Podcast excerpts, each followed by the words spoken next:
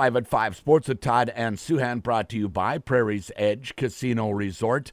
Uh, well, uh, Jim, uh, the Twins bats, you know, they have a good game and then and then went to sleep a little bit again uh, yesterday. You know, it's hard to predict, uh, and the batting average with runners in scoring position is a kind of a mercurial stat. That's a little bit of good fortune for a while usually, but it's kind of a recurring theme still with the Twins struggling to get guys in from scoring position.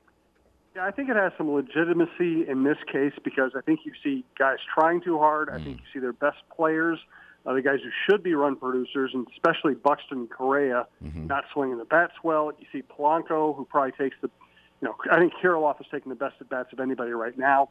Polanco is generally their best at bat taker. He's been hurt. He has not contributed much this year. So I, I do think that they are bad with runners in scoring position, bad with the bases lo- uh, loaded. And I think it's up to the big guns, the guys making the big money, to break them out of it. Uh, Buxton's been terrible lately. Correa's been terrible lately. Um, and, you know, hey, Royce, Royce Lewis had another big hit yesterday, and he's going to be a, a wonderful addition. But, you know, you shouldn't be asking that guy to carry you. It should be the big money guys carrying.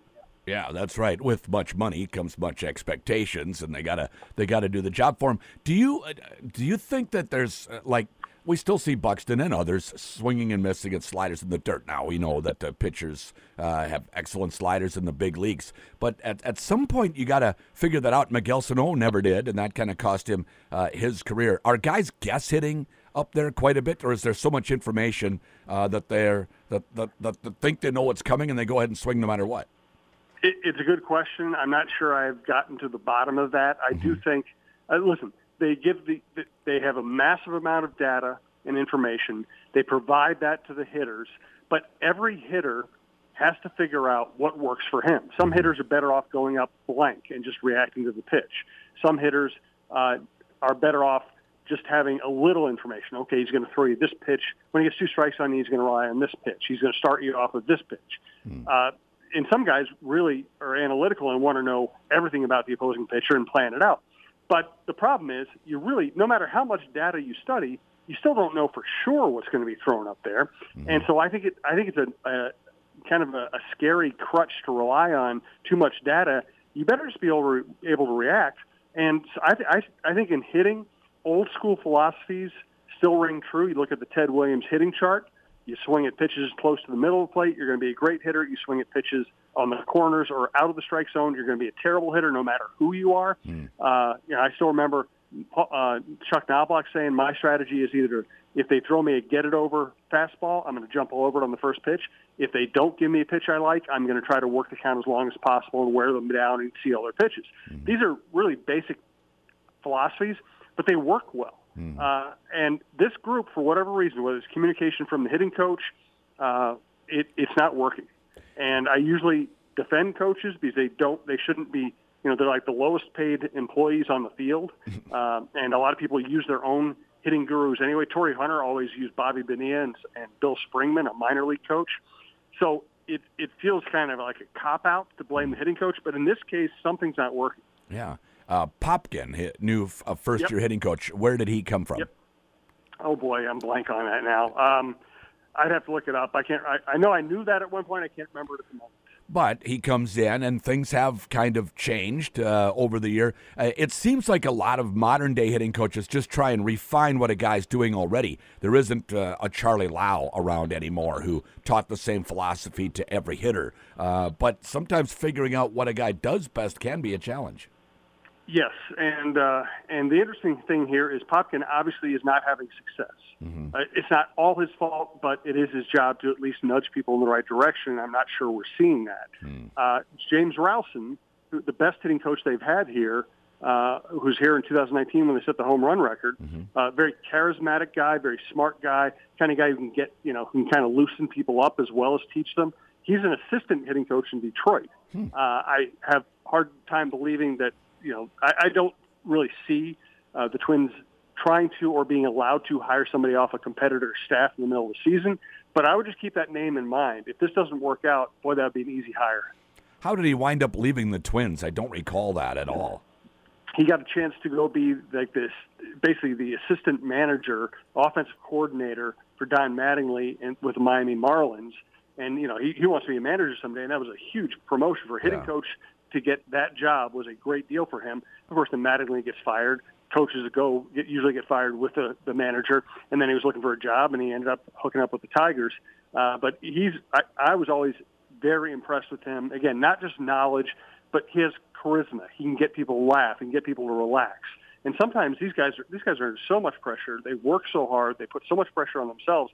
Sometimes what they need is somebody to lighten things up a little bit.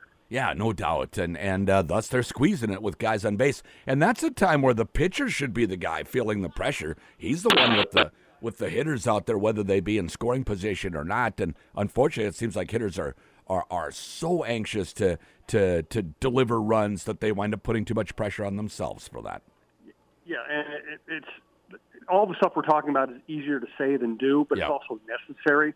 You cannot help the pitcher out. You can't swing out of the strike zone. You can't swing at the pitch he wants you to swing at. You have to work the count, work the at bat, so you get that one pitch. You know, it's probably about everybody estimates there's probably one good pitch to hit per at bat on average, and you better better identify it and you better do something with it. Otherwise, you're at the pitcher's mercy. Yeah. Uh, Vikings OTAs continue. Are uh, is it a concern that Justin Jefferson hasn't appeared yet at the OTAs?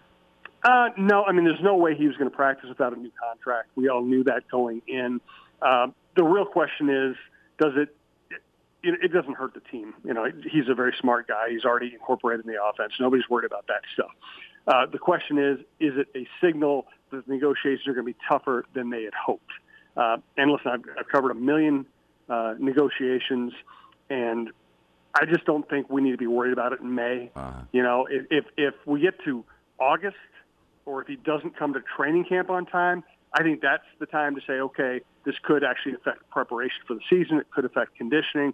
It could cause something of a rift between the player and the team. I just can't worry about it in May. Uh, there's a report coming out too that you know I don't think it's a big surprise that apparently Aaron Rodgers did try to get Brian Gutekunst fired while they were there. He's an idiot. He really is. Uh, and Gutekunst, listen, you, Rodgers can make the case that hey, you didn't go get me a number one receiver when I wanted one. Um, you know, but they developed Davante Adams. You know, number they, they they did very well with number two picks. They Yeah. gave him a running game. They gave him a good offensive line. They gave him defensive talent. It wasn't maybe perfect or what exactly what he wanted to see on draft day, but this just speaks to egomania. I mean, give me what I want, or I will try to get you fired. I mean, you know, this this is supposed to be a team game. It's supposed to be and and it's supposed to be an organizational game. You know, and and eventually, I understand people are going to move on. Tom Brady just wanted to go try his own thing. It worked out great for him, but that's in part because he never made it a big snit fit. He never tried to make the case that Brian, that Bill, Belichick, you know, was a jerk. He never tried to get Bill Belichick fired. He just said, "Okay, time for me to go. I'm going to go." And I, I have enough confidence in myself. I'm going to have success.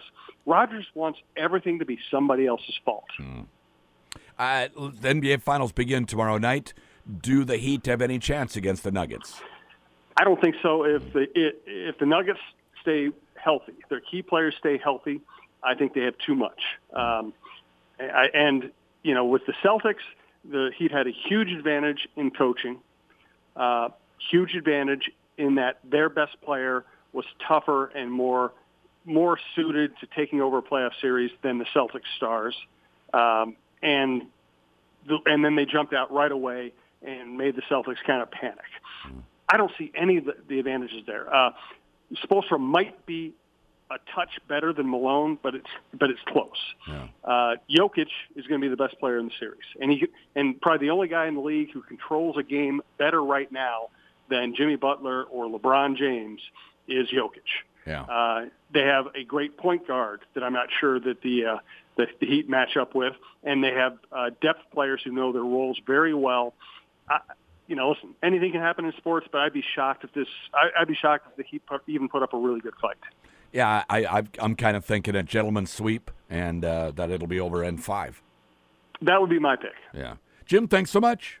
Thanks, Todd. Live at 5 Sports at Todd and Souhan brought to you by Prairie's Edge Casino Resort.